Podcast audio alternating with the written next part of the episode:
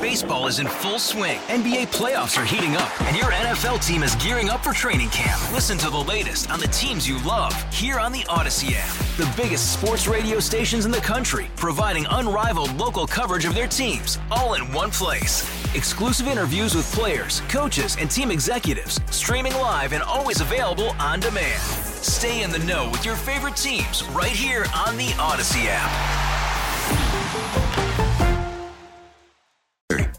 It's 2 p.m. in Memphis. Giannotto and Jeffrey time. Get off the fence. Live on Memphis's sports station. 92.9 FM ESPN. Gentlemen, can you hear me whining?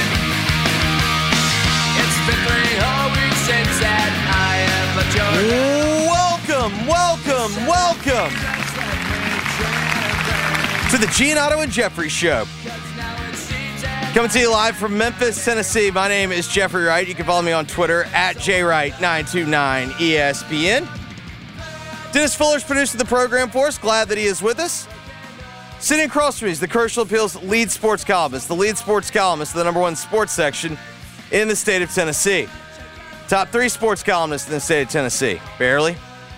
Tied for eighth best sports columnist in the United States of America. He's on Twitter at mgianato. Mark, good day, sir. Jeffrey, I got to give you credit. I got to give you credit here. And I feel like this is maybe a natural, this is this is the natural tendency, at least for me, whether it's a team I root for, a team I cover, what have you. When something bad happens, my you know, my instinct is to go pessimistic at first. You know, like it really gets me down. Kind of like Ja Morant. You know, like really gets me down. Uh, when things aren't going, you know, things don't go the way uh, whether it's a team I root for, you know, they lose a game you, you wanted them to win, or they lose something happens, something bad happens. Um, yeah, my my initial tendency, for better or worse, is to be pessimistic about it. Like just think think the worst, if you will. And usually, I feel like you're aligned with me on that. But I got to give you credit on my drive back from FedEx Forum. I'm talking to you on the phone about the game, about Lakers Grizzlies game one. We've been talking about it on air here on 92.9 FM all day. Um, and I got to say, you got me feeling more optimistic than I was feeling coming out of that game one. Um, and I and I appreciated it. It was a I, I I was not expecting a dose of optimism from Jeffrey Wright, and I felt like while it wasn't the most optimistic take because I don't think anyone coming out of game one with how the Grizzlies played, with what happened with Ja, could come out feeling like roses are red. You know, like Rosie is, you know, with the rosiest of feelings. But I thought, I th- you know, I thought you, you put it in good perspective for me, and so I'm glad we get to be here on the radio today together, so that you can help you can help cheer up Memphis, if you will. It is, of course, Monday, so it's overreaction Monday, and Maybe it's optimistic Monday. some might argue Maybe. that was like a football game in the sense that you can come back in and you can just have thousands of overreactions one way or the other game from one, yesterday. uh, game one of the first round of the playoffs in the NBA, NHL, Major League Baseball. Feel like maybe Major League Baseball less so because there's not a day. Usually, there's not a day between game one and game two. But I feel like in the NHL and the NBA, it's like everyone over everyone overreacts to game one. Oh, 100%. Especially when there's been a layoff and you know, part of part of the problem with the layoff is it allows you to overthink these matchups. And so yesterday could kind of be yesterday could kind of be like a litmus test to what you were thinking about the series and it's the mm-hmm. first time you get to see it in action. Mm-hmm. But there are also some things that happened yesterday that I'm not sure are repeatable. Mm-hmm. And so that's what we're here for. Well, we've got a lot to get to. We're going to break down game one, look ahead to game two, talk about all the different angles. I've got a lot of overreactions. Jeffrey's got a lot of overreactions. We'll get to them in a second here when, when it comes to the Grizzlies. Jason Munz is going to join us at 240 or so. Tiger basketball beat writer for the commercial appeal. We'll get the latest on the Mikey Williams situation. Uh, he was also out at uh, Simmons Bank Liberty Stadium for the uh, Showboats uh, debut. Seemed like a uh, successful debut, except for the result on the field uh, for the Memphis Showboats. But we'll get Munz's thoughts on on that. Then we'll get into the list. lots of other things happened in the NBA playoffs besides Grizzlies Lakers game one. Um, so we will uh, get you uh, all you need to know on that. Also, the we, we're getting more details about the new collective bargaining agreement, Jeffrey, um, and then Jalen Hurts, big payday. Rich man. Yeah, big payday for Jalen Hurts, and then you'll wrap things up with some more Grizzlies because I mean it is. You realized as that game started yesterday, it, it just hit you. It's like, oh my god, it's LeBron James, Anthony Davis, Ja Morant, Jaren Jackson Jr., Desmond Bane, these up and coming like this is a clash, a playoff clash, if you know, if you will, in all in every sense of sort of that word, both in terms of narrative and in terms of the people and the stakes involved in this. And um, you know, a lot of people, Jeffrey, the reaction has been, and maybe this is the original overreaction today. I think Stephen A. Smith encompassed it. This series is over. Over. Lakers are going to crush the Grizzlies. They're done. Ja Morant's hurt. They can't win without Ja Morant. This series is over. The Grizzlies are going to get what they, you know, sort of, uh, you know, they've been yapping, and they're going to get an early exit. Their comeuppance. Yes. That's I feel like that that's an overreaction that's been said so much it's now just the reaction. And the overreaction, Jeffrey, and I wouldn't have said this until I had, I talked to you after the game. This series is not done, all right? Not done. Now it might be done if you lose game 2, but it's not done right now. So the Grizzlies in their 5 series wins, 3 of those they've lost game 1. They've won game 2 in the 3 that they've won. Mm. So what I am willing to say is if they lose Wednesday, okay, we can we can start to discuss whether or not this is over. But I think you have to look at the game in its entirety. Were there things that were alarming and were there things that if you're a Grizzlies fan that you've watched most of the games this year, deep down you've had your concerns about? Mm-hmm. For instance, certainly since the the two injuries happened. Correct, especially without. Clark, and I'm not talking about Ja, Clark, correct, and Adams. Adams and Clark. Were you concerned that Anthony Davis was going to have a field day? Yes. yes. Everyone kind of thought, "Oh my God, what? How are they going to combat Anthony Davis?" Going into Game One and coming out of Game One, the same thought. Oh my God, how are they going to combat Correct. Anthony Davis? They you, don't really have an answer. you did not have any fears the, alleviated. The only the only answer you potentially have, and I just don't know if you can risk doing this. Like the only potential answer you have is putting Jaren Jackson Jr. on him more. But I don't know if you want to risk that. Like I liked the fact that he could play 35 minutes yesterday or whatever it ended up being, 35, 38 minutes, whatever it was. I liked that. And I don't think you can necessarily like you're putting that at risk by putting him on Anthony Davis a lot more than you did. You know, he, he played him a, a little bit, but generally speaking, Jaren was not the primary defender on Anthony Davis to the point that they had like Santi Aldama on him at times. Yeah, so they wanted to avoid that, and I think that's the right. I, I think it's the right move, but ultimately, you might be, you, if you go down two nothing, your hand's going to be forced a little bit. Yeah, I I understand the logic behind it. Jaren played 37 minutes. I, I like play. I like 37 minute Jaren. That was nice. I still felt coming into the series, obviously losing Steven Adams on the offensive rebounding side was big. I still think what you saw yesterday, Brandon Clark's absence is clearly noticed. And I felt like, I think I've even said it on the show, I've always felt like you you notice Brandon Clark's absence more in the playoffs mm-hmm. more than you do in the regular season because a large part of what happens is a lot of teams will end up going small. And so you need him from a rebounding perspective, and he doesn't get as overmatched in and, the playoffs. And the other thing is, is you saw like Anthony Davis for all the like he had twenty something point, twenty two points, twelve rebounds. Where Davis was the most disruptive was defensively. I Correct. mean, it was incredible. Seven blocks, and he had three steals. Um, you know, he uh, he had the. I mean, he honestly, like he had yeah, he had seven blocks, three steals, twelve rebounds.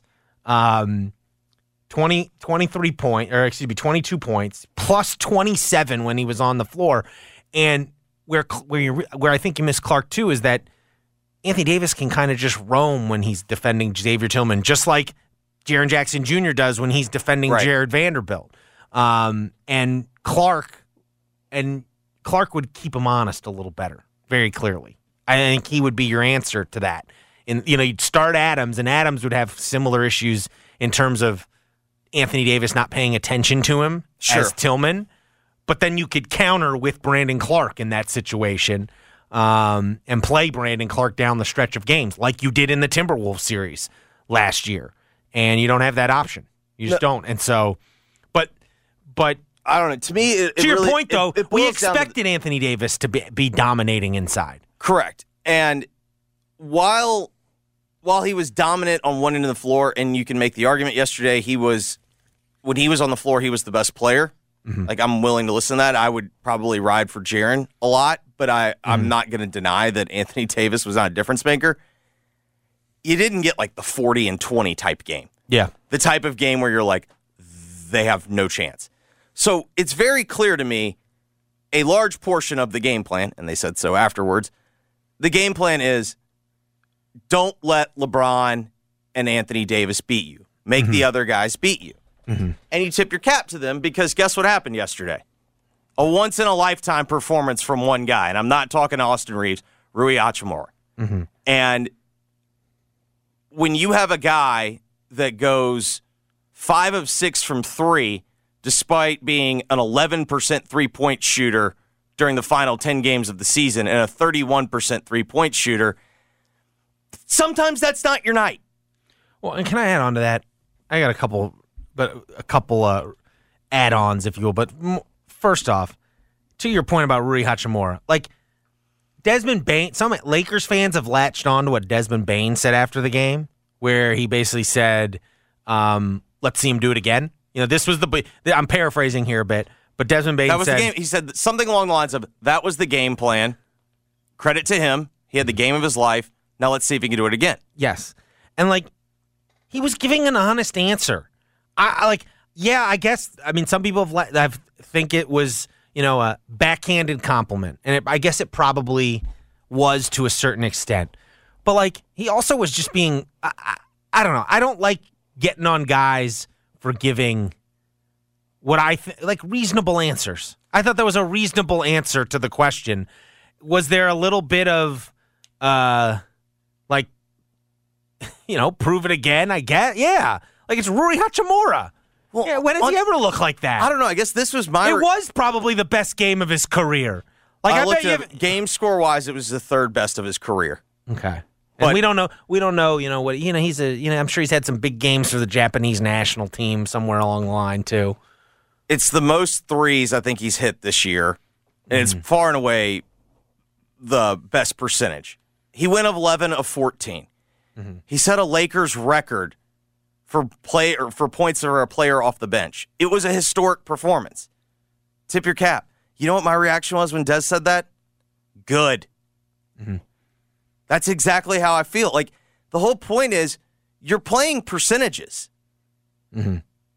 Are you telling me that you would rather you would rather scrap the game plan because a guy that has not been a consistent three-point shooter had the I the thought would be the game plan was sound, but after he hits a few, you adjust.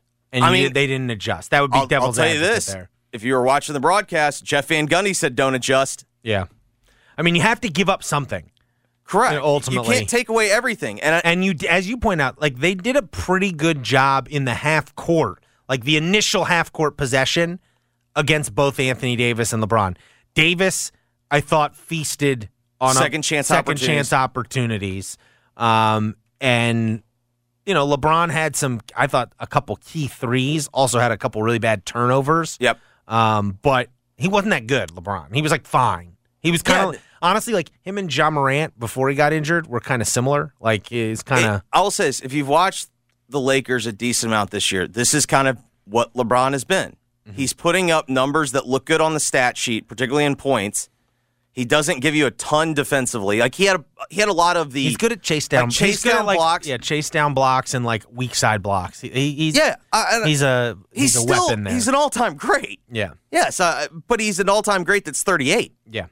No, it was uh, see that. So And then obviously the the big story coming out of the game is Ja Morant's health and that scene in the locker room. And Jeffrey, my overreaction, and this comes with no, this is said without a shred of insight slash sourcing from like the Grizzlies medical staff. This is a gut- pure gut take. This is a pure gut take. This is what overreaction Monday Yes. is all about. Ja Morant's going to play in game two. Wednesday, he's going to play in game two. So So here, can I can I tell you Yeah, something? go I- ahead. j- this is just me and you talking, right? Yeah. No, no one else is Yeah, no one's listening. listening. Trust me. Just me and you. Like I, I just want to give you my unvarnished take on what happened in the locker room, but I don't want anyone else to know I actually think this. All right. Okay. So keep this between you and me, Jeffrey. All right. That scene in the locker room with Ja Morant, it was kind of weird and awkward. I'm, I'm you know, like him, like you know, like he was like, I don't know how to say this. It was Like, I very think dramatic. I, I, think that. he was legitimately in pain, but I also think it was weird to me that it felt like he wanted the media to he wanted to make sure the media saw him and how much pain he was in. Like he could have done a lot of the stuff he was doing in the locker room. Like he was all alone in there. It was because like you know like other guys on the team kind of like you know when we're when when the media is allowed in, they go to the other room so they can you know and they greet the media, if you will, on their terms. Because like there's Sure. you know, there's the whole caveat of like we're invading their space ultimately after a game. Like that's just the reality. But the way it's set up and the way these locker rooms are set up, there's like a back room where like we're not allowed, and Yeah. like the players can go to hang out in there until they're ready to speak to the media. Mm-hmm. And I just thought it was like, from my perspective, if I was thinking of trying to play in the series and trying to like thinking about this from a gamesmanship standpoint with the Lakers, I don't know if I'd be wanting to show weakness like like that so publicly. Um, but I just thought the whole thing was a little bit strange. Um, and I don't know, like I get it. He was dejected and defeated, but it just I, I don't know. I had never seen something like that before. It made me it made me not just concerned about Ja's like physical state because obviously he's in pain and he's hurt. Like I don't I'm not suggesting he's not hurt, but it also made me concerned about kind of like, you know, is this guy mentally equipped right now for this playoff run? Like is he, you know, is he in a mental state where he can be the even if he can play, can he be the player he needs to be? Sure. because it, it just that scene, whole scene it just felt like that's a guy who's kind of like uh you know really just defeated right now and i don't know if i would want i personally like i, I thought it was weird that you'd want to show that publicly to be quite honest Yeah, the one thing that gives me a little bit of hesitation, Mm-hmm. because again, from what I saw, I'm sorry, your first reaction is this is dramatic. Mm-hmm. Like that's the the obvious reaction, and it's not. To your and I point. think we, I think we've seen with Ja over the years, even from the first game he played as a rookie, like he does take losses very hard. He does, and then especially you add in the fact this was a loss where he thinks he's you know hurt himself pretty good. Well, and he also he also has a tendency he freaks out when he thinks he's hurt. Mm-hmm. Like it, that's that has been pretty well documented. The one the one thing that's giving me hold up right now is kind of the point that you that you've made. I think we can all acknowledge, and some people would probably point out, rightfully so. But since the return, mm-hmm. it's just been a very weird vibe. Mm-hmm. It's not particularly like, oh, this is the wrong way to handle it. This is the right way. I, I'm forget all forget what your opinion is of how you should or shouldn't handle it. From the observation perspective, it's just been weird. Yeah. And then you had what Jaren said after the game. And I know I was listening to you with Jeff and and Jeff and I know like uh other people have, you know, kind of like, you know, whatever. Cuz Jaren I- if you if you aren't aware, like Jaren basically said, eh, Ja, um said uh hold on, I'm to dig out the quote here. Um so I don't uh misquote him. Um he said um that's always just stuff he's telling you all. This is Jared on Ja Morant. At the end of the day, he feels fine. We push through anything. He's just going to tell y'all something good. And from a health perspective, I don't think like he's fine. I don't think he obviously didn't feel fine. But I did think it was like kind of to your point of like like he does he I thought it was a very interesting quote for Jaren to say to the to the media as it relates to Ja Morant.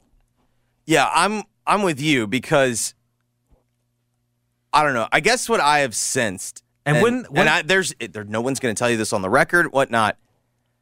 I have sensed this year that there has been more of a Ja as the mouthpiece is going kind of rogue, mm-hmm. and and it's not that it's causing like a true strife, you know, between the team. But I do think that Ja has said things that maybe the whole team didn't agree with, and they weren't on board. Or they with. agreed with it, but they wouldn't have said it themselves. right? But I do. I thought yesterday was really important for Jaren for a couple of reasons. Number one, I thought from the beginning of the game to the end of the game, like he played his ass off, mm-hmm. and he played really well.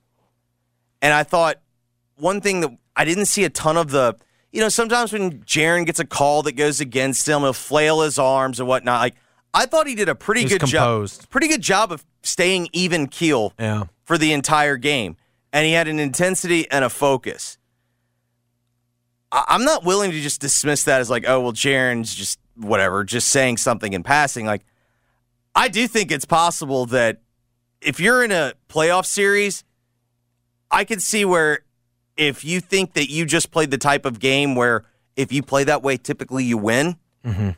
and you didn't get that, I could see where like you could translate it to as, hey man, everyone's banged up right now and doesn't feel good. Like Anthony Davis left the game, mm-hmm.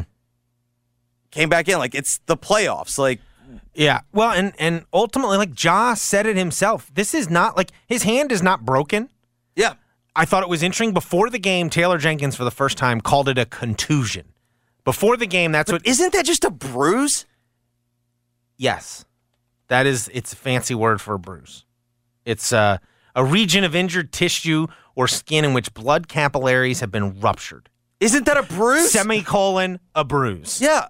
Um, and but it's been called. It's like a. It. Josh said it's a pain tolerance thing. Like ultimately, like his return is going to be about pain tolerance in that right hand. Now it's his shooting hand, so like I, I don't just discount that. Um, Well, and it's it's it's not just shooting hand. You know, you dribble, dribble, like, everything. Yes. Yeah, no, it's it's going to be a pain tolerance thing. Um, but that's also why I think, and to go back to my original reaction, like I think a lot can change in forty-eight to seventy-two hours with a bruise. Like I, I believe him that in that moment, he probably couldn't play in the locker room. But ultimately, like you know, it. I think some time will pass, and maybe you know we'll you know maybe when the injury report comes out tomorrow, he's questionable. Maybe, you know, and uh, you see how it feels on game day.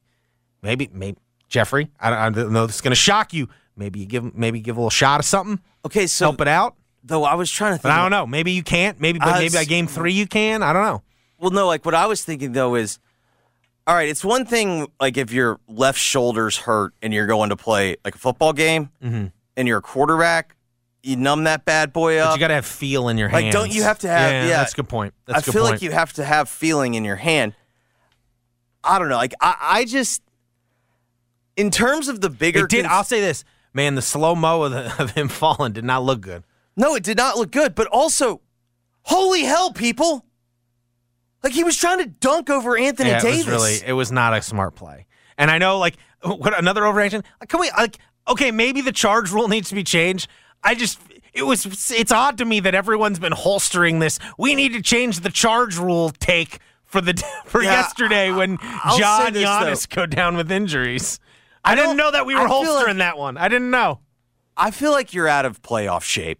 This is what happens. Yeah. Like you get number one, like when you're surprised that Lakers fans are reacting the way they did to the Desmond Bane clip, Mm-hmm. like it's it's almost where I just want to like, did you forget last year against the Warriors? I like, guess that's right. like yeah. did, did am I am I Yeah. because like this is what the Lakers the charge rule? I didn't know we were going charge But rule. But this is another like first weekend of the playoffs. there are certain like basketball media types that decide like it's a lot like a protest. Yeah. It's like if you make a big deal about this in game 43, it doesn't get amplified. But if you wait till after Ja Morant on the ABC game and then Giannis on the next game after it, like if you do that, like it's a bigger platform and it allows the message to it allows the message to resonate more. But this happens every year. Okay. This is how the this is how the uh the Kawhi foot rule, like the give him space rule. Yeah. Oh, okay, I see. Yeah. And we're like, that yeah. was that was a play. Like it's people just decide like they're gonna take up a cause and they holster it until like these moments. And this is when they this is when they fire the Mm. This is their playoffs too. Correct. I I view them as activists. There's no difference. Basketball yes, activists. exactly. Oh man. Well, um, I don't know. I guess my overreaction though, back to Ja. My biggest overreaction is I'm wondering if this is all just a little too much right now. Like it it seems to me I think obviously the injury plays a part of it because I acknowledge like when Ja thinks he's hurt, he tends to overreact. But I also think part of it is he views this as maybe like his like uh winning cures all. Mm-hmm. And I'm I'm in complete agreement with you. I thought he played fine. yeah. At no point did I go, oh, oh, he's costing them or he's not playing. Well, like I just, I thought he played fine. Yeah. But I think that in inevitably, like in all of this, it's like he wants he wants to be the star of the show. And I think one of the bigger issues about this series is I'm not sure the path forward for them to win the series is him to be the star of the show. Mm-hmm. He has I think he has to be a, a part of the show. But I mean, like, I don't know if throwing a lob to Santi Aldama in the second quarter, I don't know if that's like a good basketball play. I don't know if trying to dunk on, over Anthony Davis in the fourth quarter of a one possession game, like, I don't know if that's the right basketball play. But I get the sense of like he's on a mission. And to me, that's hmm. kind of the bigger concern. Yeah, I don't know. I just think emotionally he's kind of an emotional wreck right now, a little bit. Both, you know, he's distraught from the injury. I think just the everything that's happened over the last couple months where like let's just be honest, he's like whether whether he blames other people or himself, Sure. he has mangled his reputation. His reputation has been mangled over the past 6 months. Well, and, you know, let's. And a, I- a and couple I- other things like number one, money's been taken out of his pocket. Well, that too, but I think I think Ja deep down is a good person. I I really do believe that. Um, and you know why? I part of why I believe that is I think when good people are viewed by others as being like out of line or bad or whatever, It like it more. weighs on you. Yeah. It weighs on you when you are actually deep down a good person. And so I and I think that's what you saw in that locker room.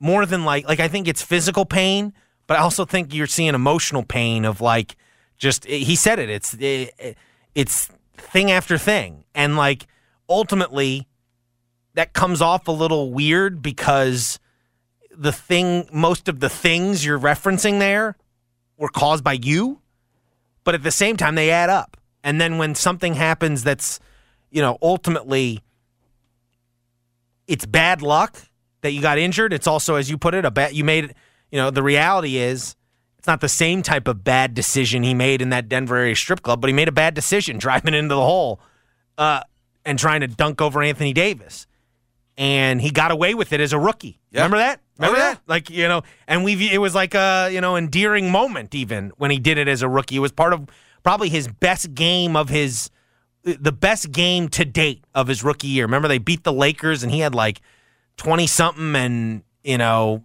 double digit assists. It was right before the pandemic hit. Yeah. Um, and like, you know, you shouldn't, you know, you got away with it that time, but you didn't get away with it this time. And so, um, you know, I, I would be, I'm just concerned about kind of, is he mentally there, even if he is physically able to play? Um, that would be what my concern is with him. At the same time, I think that's part of why he sounded so dejected and defeated. And that's why I'm holding out hope that maybe with a couple days, you know, I'm not saying he's going to be 100%, but maybe he can, you know, it's the playoffs, baby, and maybe he can, you know, slap some dirt on it and go out and play. Yeah, I mean, I guess to me the other the other issue is how do you deal with adversity? Like that is kind of the story of sports. Like, you know, mm-hmm. take for example LeBron James. Yeah. No, no, and listen, and this goes back to my original point though. They're down one nothing. Like if they come out, like here's what I can say: they can win. I don't know if they can win the series without Ja. I do believe they can win Game Two without Ja Morant. A lot of things will have to go wet right. They're gonna have to hit a bunch of threes. You know, guys like Luke Kennard, Xavier Tillman, like they're gonna have to play well. You can't have anyone playing poorly. But I think they can win game two without Ja Morant. I don't know if they can win the series without Ja Morant. And it's more even from like just a depth perspective. There's not enough good players if you don't have Ja Morant. No, I mean that's the numbers are now starting to work against them. I don't know. I guess to me the But this series not done. Like Stephen A is saying, like a lot of people around the country are saying. Like they can win game two even without Ja Morant. I have felt that this team, and I don't know if there's a specific reason, and I don't know if this is just so vague and that if anyone were associated with the team, they'd roll their eyes. This team needs a knockout punch because I felt like yet again last night was another example. Like it kind of got overshadowed, but Mark, yet again, that was another fourth quarter with the lead. Mm-hmm. Yep. Fourth quarter where you got outplayed. Fourth quarter with the lead, but they got outplayed. But Badly outplayed, if we're being honest. I felt like there were multiple opportunities Well, and I will that say game that game like- was strange. I mean, uh, very clearly. I mean, Desmond Bane was talking about in the locker room with Tillman. Like Tillman was like, "Man, it's crazy." Tillman, literally, this is a conversation going on in the locker room after the game with reporters in the room. Um, Tillman is goes to talks across the room to Bane and says like, "Man, those last five minutes were like nuts. Like it went from like a one point game to like you know what do we lose by?" And you know then Bane goes, "Man, it was really the last three minutes." And I went and looked up. Bane was right. It was 113, 112 with three minutes to go. Oh, I mean, I think it was back. It was still a one possession game with two minutes to play. Yeah. Um, and it just, you know, then they, it, it was just a way. I mean, I'll say this: one of the, I think the thing that's not being discussed enough. It's being discussed a lot in L.A., but not here in Memphis in terms of what was the most concerning part. Austin Reaves scoring ten straight at the end of the game. Like the Rui thing, you can you know, like kind of fluky. D'Angelo Russell, you can go. Well, you know what? Like he played horrible. He was due for a decent playoff game against the Grizzlies after how horrible he played last year. Um, but like Austin Reaves, like as, as he shouted after he hit that big shot, like it, I'm him. Like I don't know if it's that, but like it Yeah. does feel like he's a decent third banana to the LeBron and Anthony No, Davis the- all of a sudden. The most concerning defensive aspect of yesterday was also if you've watched the Lakers, that was nothing new. Mm-hmm. Like they just looked like that they they looked as if the Lakers came out and ran a set that they had never seen before. Mm-hmm. And just with how intense this team is with film study, like I I find that hard to believe. Mm-hmm. But that was actually the bigger concern was that's kind of what they've been doing.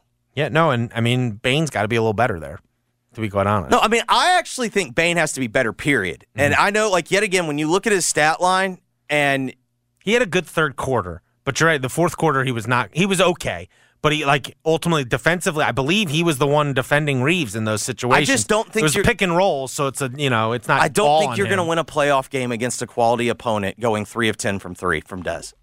Well, combine him and him and Kennard got to probably hit like they got to hit you know average like three four threes apiece. So this is the number, and then we'll get to Jason Munz. Thir- so I looked it up on uh, closest defender from NBA.com.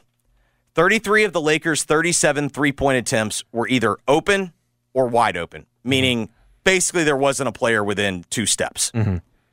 The Lakers went 15 of 16 on, uh, I'm sorry, 15 of the Lakers' 16 made threes were either open, or wide open. Conversely, the the Grizzlies get 31 wide open or open threes. The Grizzlies made 12. Ah, they're gonna have to do better if they're gonna win game two. But it's not over. Oh, Neither is this show. Jason Munz is going to join us next. We'll talk Tiger basketball, Mikey Williams, and more with him. You're listening to Giannotto and Jeffrey on 92.9 FM ESPN. Hey everyone, Boomer Esiason here. The NFL draft is behind us, and your favorite team is now gearing up for week number one. The free Audacy app puts you right in the middle of the pro football conversation with the biggest sports radio stations from across the country. The local voices who know your team the best, giving you their unfiltered takes on the current state of your squad. It's always football season right here on the free Audacy app. One. And Jeffrey broadcast live from the Red River Toyota Studios. Check out Red River Toyota in Wynne, Arkansas. This hour of G&J is brought to you by the Next Generation 10G Network, only from Xfinity. The Giannotto and Jeffrey Show on 92.9 FM ESPN. Turn a loss into a win with BetMGM, official sports betting partner of Major League Baseball. Place a one game parlay wager with at least four legs on any MLB game. If all the legs of the parlay hit but one, you'll get your stake back in bonus bets up to $25. Just log into your account or download the app and sign up at BetMGM to get started. Then opt into the one game parlay insurance promotion to receive up to $25 back in bonus bets if your parlay with four legs or more loses by just one leg. It's only at BetMGM, the best place to bet on baseball. Visit BetMGM.com for terms and conditions, 21 years of age or older to wager. Tennessee only, new and existing customer offer. All promotions are subject to qualification and eligibility requirements. Rewards issued as non withdrawable bonus bets. Bonus bets expire seven days from issuance. For problem gambling support, call the Tennessee Red Line 1 800 889 9789. Jason Munz is the Tiger basketball beat writer for the commercial appeal. He was also at the Showboats game on Saturday. Joins us each and every Monday on the program. Munz, what are we listening to? This is Nature Boy by Nick Cave and the Bad Seeds. In honor of the Nature Boy? No, just you know, I like it. I like Nick Cave and the Bad Seeds, so uh, that's yeah, that's pretty much it. I've got my transition. Mm-hmm. Is Mikey Williams a bad seed? Oh, Mark. All right, not bad, not bad, not bad. I'll give it to you. Yeah, that was better than last week. yeah, not Sure. bad. No, in all seriousness, I, I have no idea what to make of Mikey Williams, to be quite honest. Um, since you last joined Seems us, like his attorney doesn't either. since you last joined us, uh, the big story in Memphis basketball is that the premier recruit from Penny Hardaway's recruiting class, Mikey Williams, the five star, um, was arrested on felony gun charges out in Sa- the San Diego area. I believe this happened Thursday or Friday. This broke. I'm, I'm like, it's Friday morning was when Friday we all morning. You're alerted right. to it. Yeah, so it's like Thursday afternoon he was arrested. Friday morning, uh, or late Friday night, uh, news emerged via San Diego media outlets about the arrest. Uh, subsequently, he's he's paid bond. He's uh, retained an attorney. He's got a court date on Thursday. Um, we have not heard anything from Memphis other than they're looking into it. Um, what do you make of this Mikey Williams situation um, and sort of his future with the Memphis basketball program? Well, I mean, uh, I mean, based on there, there just seems to be. We seem to know uh, what's what's what happened and what's going on. I mean, based on what the what information the San Diego County Sher- San Diego County Sheriff's Department eh, has released, um, it seems pretty cut and dry what happened. But you know, as we all know, that that it, it, it looks can be deceiving, uh, and so A good lawyer would always tell you we don't know exactly what happened just from the police report. And see that's yeah that's like that's A my good lawyer point will tell you that. Like, yeah, that's my point here. Is like th- as far as like what can be taken away from what we know. I, I don't know. I'm I'm not. I, I don't. I, I hesitate to you know get all takey on this just because Mm-hmm. again there's it's still so early. I mean yes, the incident occurred March 27th. That much we know, and we know that it took two and a half weeks for him to actually be placed under arrest. Mm-hmm. Um, but like you said, he he, he bonded out, and And now, by uh, for the record, he is alleged by the police to have shot into a car in which a couple of the passengers were minors, but that's a kind of a relative point. They could have been he's 18, they could have been 17, whatever. But it was involved and it involved I believe even the police acknowledged this, but his lawyer certainly said it it involved like a disturbance at his house. Like people Un- unwanted guests, yeah, I think, or something like that. uh, yeah, people he did not Un- want in his house. yeah. yeah uninvited guests. So, um, but that you know, ultimately, he is being alleged to have fired a gun into at a car in the direction of a vehicle um, on his property, and Yes. um, yeah, we'll see. I, I would just say this: I just think ultimately, I, I'm you know the circumstances seem you know unclear at this point. Ultimately, I know that what the police allege, but like you know, I, I'd I, I don't know. They did. They obviously it need, they needed two to three weeks to prove to themselves, even that Mikey Williams might have been the guy who shot the gun. I would just look at it like this: if it's a fe- if the felony charges stick, there's just no way he's going to play for Memphis. And if the felony charges fair, don't yeah. stick, then like we'll see. Maybe. yeah, we'll see. That's kind of where I'm at ultimately. Is there enough time though, Jason, to get this resolved? Because I feel like that's another aspect of this. I mean, uh, yes. It, it- I mean, like if anything has, uh, if if Thursday's learned court anything- date what might might be instructive in terms of the timeline of how this goes. I'm assuming he'll em- enter a plea of not guilty of some kind, I would um, think so. and then, you know, my my I'm just this is uh, again nothing scientific, just gut take from the attorney's statement when he was announcing that he was he had been retained by Mikey Williams. They're going to try and plea this down to a misdemeanor, and if he can do that, I think there's an avenue for him to play college basketball next season.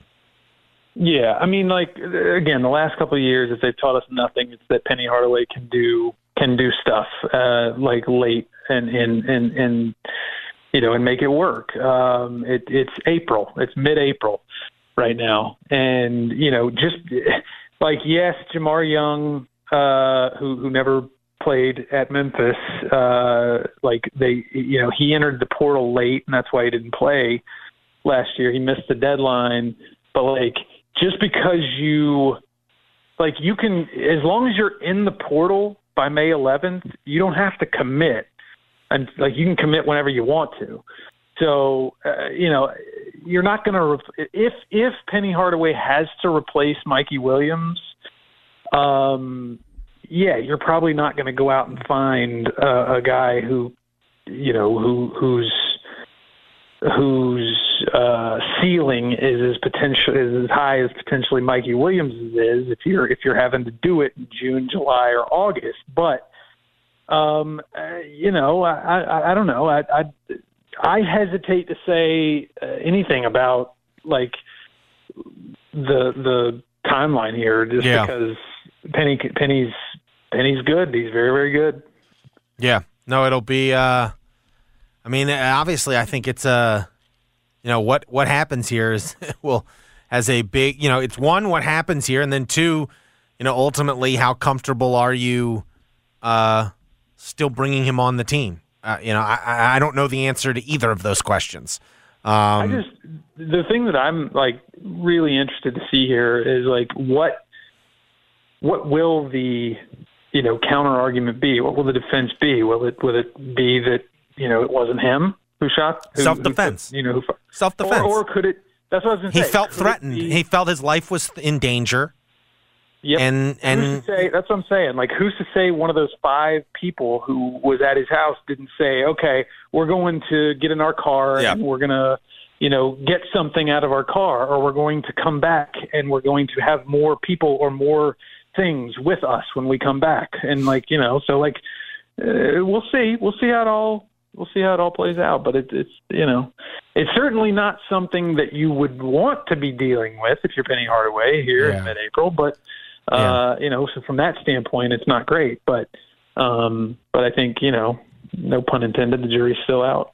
Yeah, it'll be a it'll be a fascinating thing to follow over the next few months uh, to see you know because the other part of this is at the very least it feels like this is gonna even in the best case scenario it feels like this might delay his arrival on campus potentially.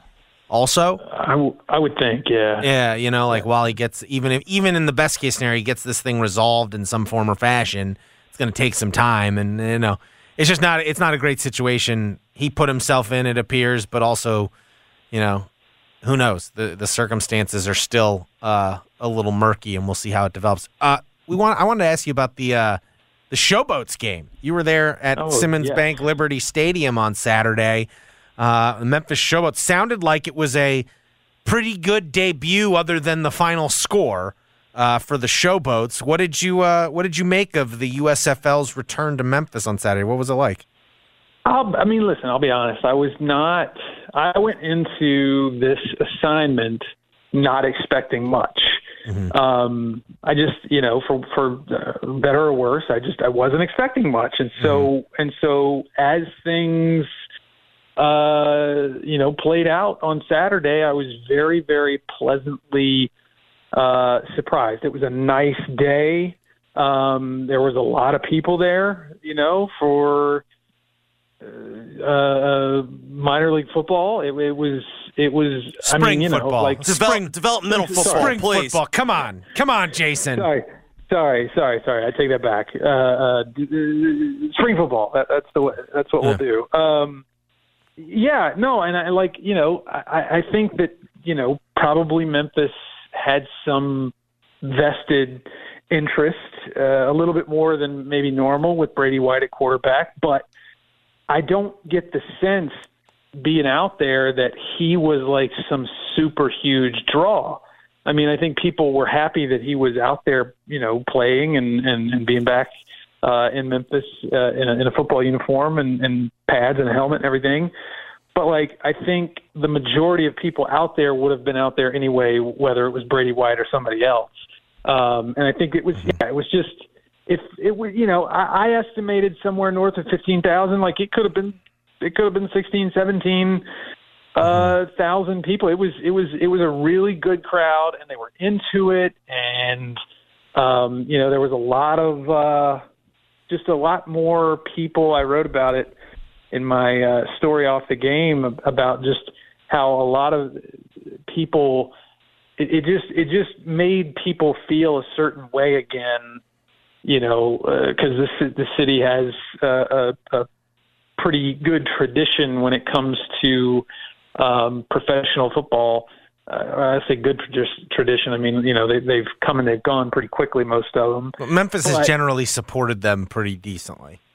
Yeah, and like you felt that. Like I talked to a guy in a Maniacs jersey, and I talked to a guy in an old Showboats jersey, and you know there was there was all sorts of people out there who there was there was a guy there was more than one Express jersey uh, that I saw out there, and so yeah, it was it was really neat to see just the the the city come out and rally around another uh, another pro sports venture, and you know the football wasn't the football part of it. Obviously, they lost and uh, and and everything, and um, but you know it, it wasn't uh, it wasn't the worst football I've ever seen, and and and so yeah, I think I think it's got potential. I think it's got potential, way more potential than uh, than the America the Alliance of American Football.